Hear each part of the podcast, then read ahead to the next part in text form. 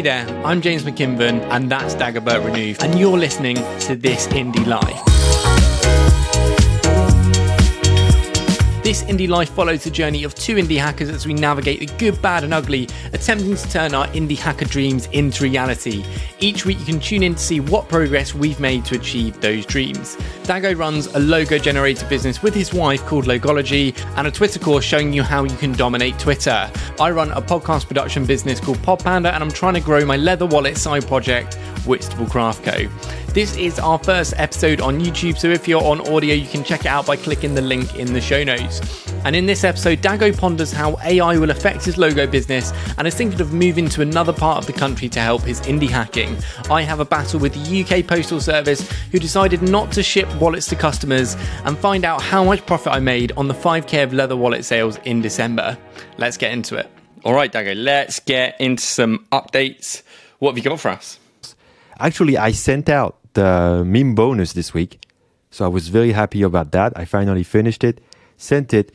Few people told me they binge watched it and it was cool. So good news. So now I started thinking about logology again. And I get so scared with AI now because I see all of this AI stuff on Twitter. There's this guy, Nico, who followed me, bought my course, and then started building an AI logo tool. And so he was nice enough to send me a DM like, "Oh shit, I'm competing with you. I'm sorry," but like, I'm like, no, no, it's all good. Like all the while thinking, "Fuck, one more competitor," and it's the first time I see like AI logo that's interesting, because.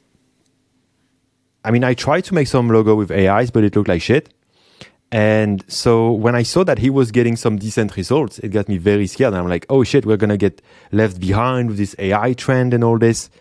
And because for us, it's not AI, it's like all designs made by my wife. It's just like some programming that I did to make it match your startup, but it's not AI like all the AI generated images that you see now. So at first, it got me very anxious, but since then, I started seeing the potential. And now it's making me even more excited, you know, for the new version of Logology because we were already thinking of pivoting. And now I think like during this holiday, like around Christmas, I'm just to spend like a couple of weeks just digging into AI and see is there value? Because I think the main value we provide isn't related to that. Like it's not going to be a main selling point. Like for example, this guy is doing because for us, it's more about branding advice, being the expert that gives you reassurance that your brand is good, you know, helping you with everything. And the logo is only a tiny part of that. But I think if we can use AI, you know, sparingly in some places, that could be awesome.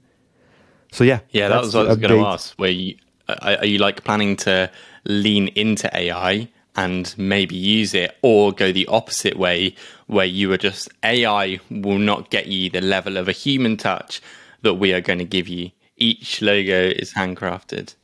I don't know because I don't know technically for example, I tried Pieter Levels' product with like his AI generated avatars and profile pics.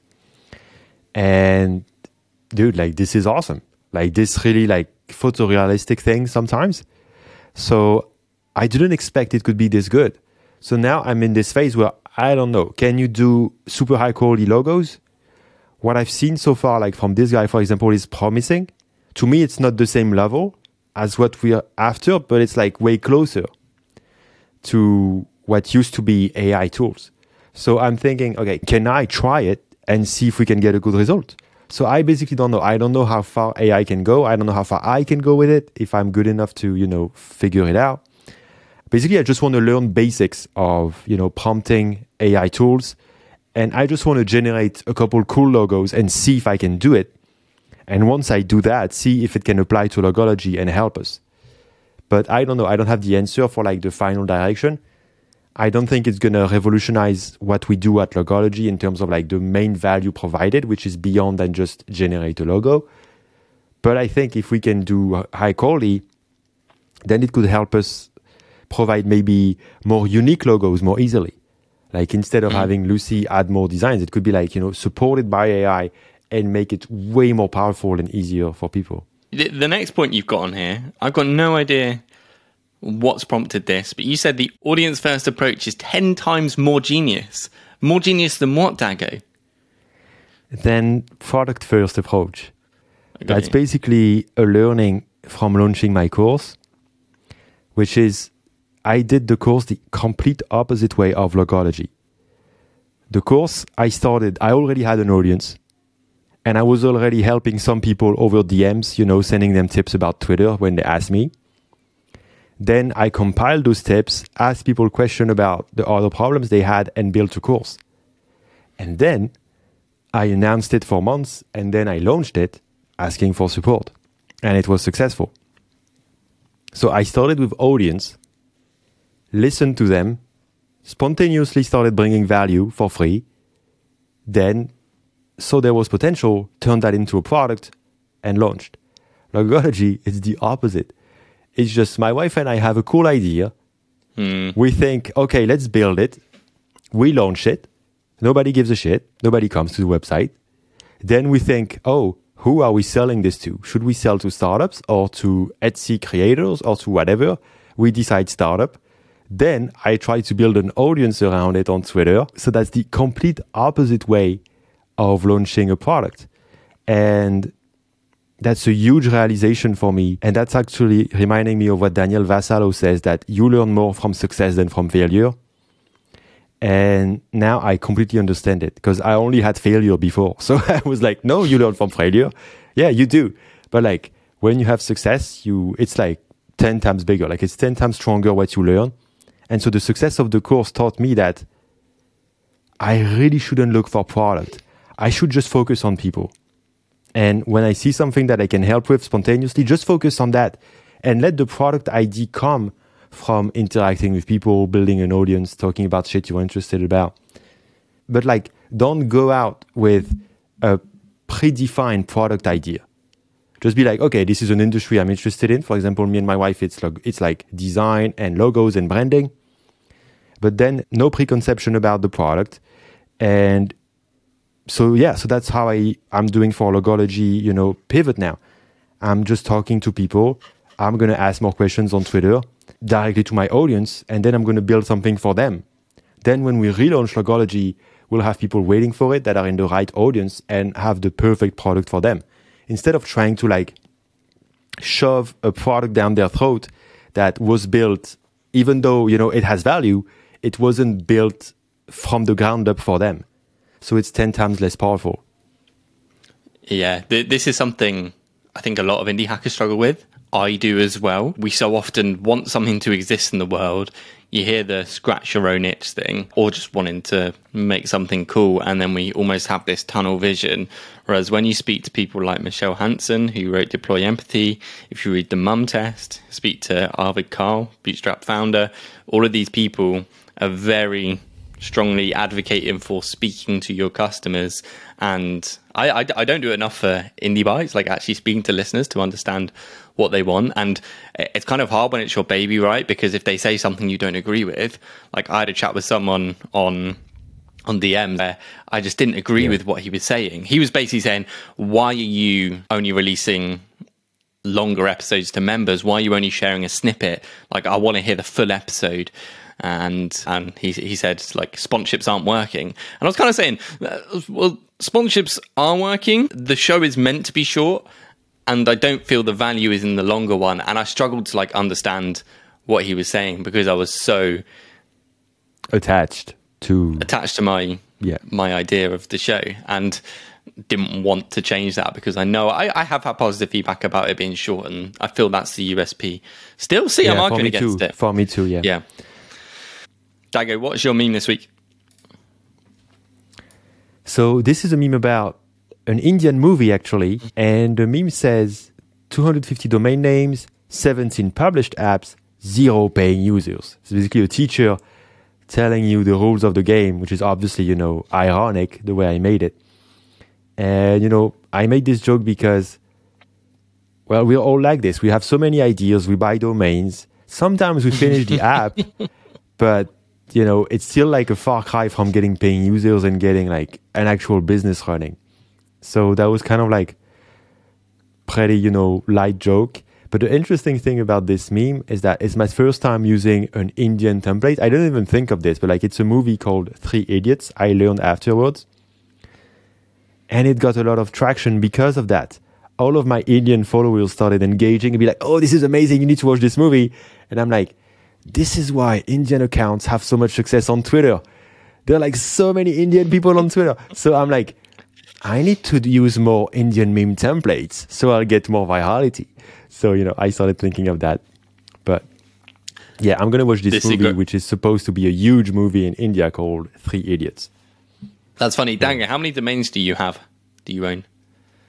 Oh, it's funny because I keep making that joke, but I almost don't have any domains. I don't have that problem. I make that joke because everybody has that problem, so I I know it's gonna be relatable. But I basically have like four versions of Logology, you know, four extensions. Yeah. Then I have my own personal website from when I was freelancing, and I have Memelogy. But like, there's always something on this. Like, it's, it's, it's always. Yeah. And then I have the one for the Twitter course. Dago, you're not one of us now. Your No, I'm relatability not. Index is just you know, I'm just like you know, right down. understanding what people go through and then reusing it to make fun of it. But like for example, I have a lot of memes about churn or losing users, but I don't have a SaaS. It's not a subscription. It's one-time payment. So because it's one-time payment, I never had churn. Yet I have some cool memes about churn. You know, because I spend so much time with people, I see the joke that I can make. So yeah. Th- That's true. Yeah, you're you're there to entertain people on Twitter, and That's if me. this meme got fifteen hundred likes, if you too want to make memes like Dago, Dago has now launched his bonus meme course, which is available. Link in the show notes. Thanks, dude. Thanks for doing that. Let's get some sales. What's this all about? You moving to Brittany? I think we will. Basically, we're tired of where we are in France. I think we've been there like for, I mean, I lived there my whole life, but we've lived in the same place for like six or seven years. And last summer, we went to, well, first we went to Lisbon to meet a ton of indie hackers. That's where I met like mm. Pieter Levels, for example. And that was really fun and that was awesome. And then we came back home and we were like, it's so depressing here compared to Lisbon. And then in the same summer, we went to Brittany, like for one week, like you know, in so that's west coast of France, and and we loved it.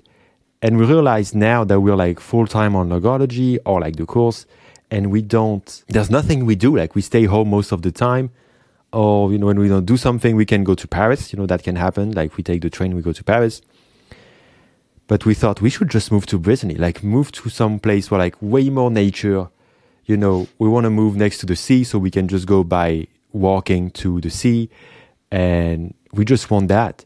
So next week we're actually taking one week where we're going to Brittany, Oh, cool. and what we're gonna do is we're just gonna we rented an Airbnb and we took like not too much of a good one. We wanted like an average one, so it looks like the type of home we would be renting if we, you know, we would be renting if we moved there.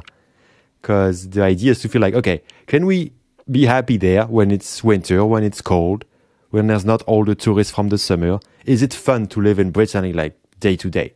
So we're just going to spend a week there and, you know, see how it goes and if, you know, if it's cool. And if it's cool, we're going to move there. That'll be very cool. So, are you going to multiple places in Brittany when you're there? One place. We just, we just found one place, you know, next to where we want to eventually move. So it's just kind of like a trial. Just do one week trial of Brittany. And yeah, we want to see because like we're so used to the city. I, I've lived in cities my whole life. So can it be like small town? There's a medium-sized city near that you can go to, like Saint-Malo, or you can go to Paris easily. But you know, we're gonna we're gonna try. I think what sucks is middle-sized cities. Like if you're in a huge city like Paris, New York, London, amazing. You get tons of opportunities. It's buzzing. It's alive. Yeah. But if you're like in a medium size in a medium sized city, you don't have nature, you don't have big opportunities. It's just shit. So that's how I feel now about it. And I feel like the the dream would be like we make enough money that we live in Brittany, but we spend like one week per month in Paris or something. That would Yeah. be like the dream, you know, where you have the opportunity uh, and you also have like the quiet. Cool. So you got fucked by the Royal Mail, and I want to hear all about it, James. Tell us. Oh man, this has been infuriating. So I have had so much fun, as you will have heard in the pod, over the past few uh, weeks and months, selling a ton of wallets. I have been busting my balls to get these wallets made, like meticulously handcrafted, each one, and to make sure they are in the post so they arrive in time for Christmas. People are buying these because they think this is going to be a fantastic gift. And it is. And it is a great gift, great gift. And in the UK, we've had some strikes where the postal service basically don't work for a few days and what happens is the post doesn't happen for a few days and then they get a big backlog and then they don't address the yeah. backlog. Now, even with these strikes, they've said if you post it within this time, it will arrive. So, international delivery, you pay like £12 for it for the letter, like large letters that I send the wallets in. The customers are paying that and it says five to seven days. Most of the time, it works super well. If people are ordering any other time of the year as well, they're usually fine about it taking a little bit longer. For Christmas, it cannot take longer because people are buying them for gifts for the yeah. 25th of December and they are starting late November, early December so they can get them in time.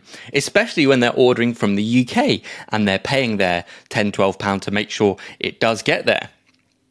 But then, Dago, I start to get a few emails from people saying, Hi, James, I've checked my tracking and I can see it's at the post office, but it hasn't moved in eight days. I was like, shit.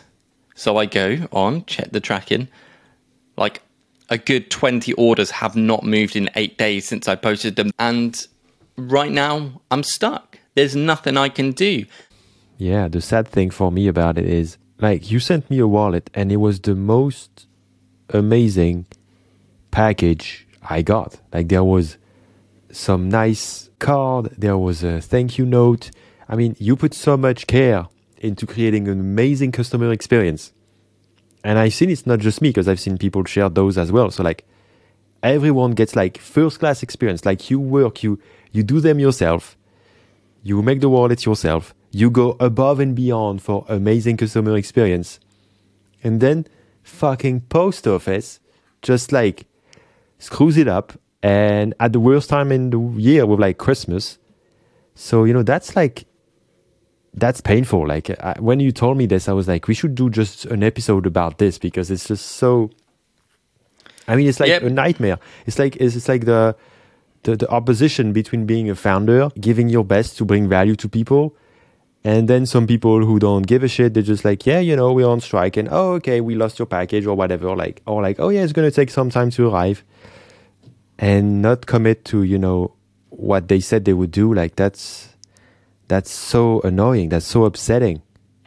Yeah, and the, the reason I didn't want to talk too much about it, apart from just sort of updating what happened, is it just made me really upset because I take I take responsibility for it. I'm offering people refunds. Well, yeah, yeah. like store, store credit because they've like trusted me to get their package or to make a gift for their loved ones that they yeah. want to open on Christmas Day, and I, I want them to have it. I believe in my product; they're lovely. I think it's a super thoughtful gift and for Royal Mail to then just not do anything with it. And there's, it's like, can you use another courier to send it internationally? Annoyingly, no, because of the size of the package. The price would not make sense to be able to ship them abroad. I was looking at DHL; it's twenty five pound a package, even yeah. for like a hundred gram large letter, which is it's like a tiny, tiny letter package. It uh, it's just completely uneconomical to do it that way. I mean, you still win. Like you still got the 5K, you still made money, and it doesn't have to all go down to shit because of this fucking post post office. Like it just it can just be yeah, you won. Some you know sometimes bad shit happened, so it just happened. You will have to refund a few customers who wanted it for Christmas and they don't want to hear anything else. And you know it's fine. It's good customer service. But that's it. Like you can also use this as an opportunity to like bond even stronger with the people by giving them an extra gesture to make up for it and involve them in the situation, and they're going to be even happier about it. Yeah. Well, talking of making money, you said you made, said about the 5k I made. Did you see my tweet on on how much I spent in those 30 days? Well, no, but I remember you basically put all the money to buying a new machine. So, is there anything more than this that you bought now? Yeah, so I, uh, I was always planning after sort of the dust has settled to go through and look at the expenses because it did feel like I was spending a lot because I had to buy new leather, tools, packaging. Yeah. I was always sort of chasing my tail to keep up with the orders. And luckily, lots of money was coming in, so I had the money there to spend. I didn't quite know how much I had spent. I did feel it was a lot. I didn't quite feel it would be the entire five thousand pound. So I did a spreadsheet. I've put this spreadsheet here for you if you want to look at it. You can like look item by item of how much I spent, and then there's tabs along the bottom which shows Okay. what I've spent on each thing, like each category. Essentially, uh, in 30 days, I made £5,195. And in those same 30 days, I spent £5,416, which is a £221 loss. And the biggest costs out of those number one, leather. Uh, other key distinction for this this is Yeah. not like for unit cost. Some of these expenses in this £5,400 are stuff that I have bought because I have the money in and it will improve the efficiency of the business going forward. It includes leather that I have bought for fun. It's packaging I What do bought you for mean future I orders. bought leather for fun? What kind of fetishist buys the leather for fun? This beautiful green panel of leather for and like, Oh, doesn't wow. do it justice. I don't want to see the cow it comes from. Dude. Green leather? What the fuck? Um, Yeah, looks amazing. I, I I bought all sorts of fun leather. So yeah, leather main cost, tools were fourteen hundred pounds, and that that doesn't include Yeah. the big one back there. I've taken that out of the line item. If you see, okay, but um, like even the 1400 that you bought is like long term. Like it's not gonna, you don't have to buy long anything. term, yeah. Not- it's not like leather. Okay. And I, I will do another update over the next few months on how I've managed to get the unit cost down and turn the business profitable. It was just very fun knowing that I had this revenue coming in for the wallets that I could then spend on the business to make it better. Yeah, yeah, yeah. Wow. So much cost of shipping, I see. And they still don't send in time. I just Yeah. want to go burn the building there or something. it's just crazy. So it cost me over a thousand pounds to ship these, and the interesting And it's still thing not about shipped. yeah, still still not arrived. Thanks, guys. So in the spreadsheet, is there anything you are definitely questioning me on why I've purchased that? Custom illustration for Lenny. Isn't it your sister who did it? Yeah. Okay, so you pay your sister. Good to know. When I see this, the main thought is like, dude, you should sell for 100 and not, and not 60. Because, like, That is the main conversation and thought I've had with people over the past few months is let's raise the prices again because you do have yeah, yeah. perception of value with it. If you are buying a $30 wallet, Yeah. you perceive it to be $30. The quality of this leather, Dago, is insane. It is lovely. I know, I know. You know, you know. I told you before. I searched for like a good wallet for me for a long time. Hmm. Then you made like this magical custom thing for me, so that was so grateful. But like, the ones I was considering were around between 100 and 150. You know, like Bellroy ones Yeah. I was looking at. That was like the main ones I was considering. And yeah, I mean the quality of yours, like yeah, def, like bring it up and like you know, I we increased pricing of Logology a few times. Never had any problems. the plan is to increase the prices because I see these brands that are charging these like luxury brands that are charging 100 200 dollars for You could literally charge even more than them Yeah. because you put more work Uh-huh. into it, and it's like one small guy doing it in England. It's even more charming. I was I So was it's like my pub- course is more expensive than Yeah. Daniel Vassallo's or Arvid's. It's more expensive, and I want to keep it more expensive. yeah and not just because of that, but also because I think it's the best course, and I'm convinced. And because of this, you know, I'm like, yeah, and and the perception of value it matters, dude. agreed Yeah.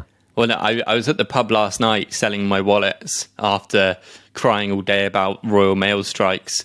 And my goal is to Oh, or I, my first question is like, show me your wallet, and people whip out these Hugo Boss, Tommy Hilfiger wallets, and they are just disgustingly low quality. And all I have to do out of my little bag, get my wallet, just just feel it, just feel it, just smell it. The quality difference is insane. So people see the brand and they associate that with quality, or they want the brand. I'm like, mate, no one's looking at the brand of your wallet. They're gonna. So it- you mean you take something out of the bag in a bar while you're drunk and sad, and you say, just feel it, just touch it, just smell it? Is that like an English thing? Okay. Dude, whe- when you come to the pub in England, I will show you how it's done. I made 120 pound last night selling wallets. Oh shit! Yeah, yeah. I'm gonna try to sell courses. Cool. Well, so that that's the wallet saga for me. Everything that's happened in the last couple of weeks. Cool, man. All right. Anything else, or are we are we recording next week when you're in Brittany? yeah, I think I'm gonna take my mic with me. That would be fun to record from there. It'll be awesome. I hope you enjoy Brittany, and we will talk next week, Dago. Yeah. Talk to you next week. Thank you for listening to this episode of This Indie Life. Hope you enjoyed the chat between me and Dago. If you've got any questions or feedback, feel free to send us a message on Twitter. Our handle is at Indie Life Pod. I'll pop a link in the show notes for you. And if you want to watch us instead of listen, a reminder that the show is now on YouTube. That's all from me. Stay indie. James out.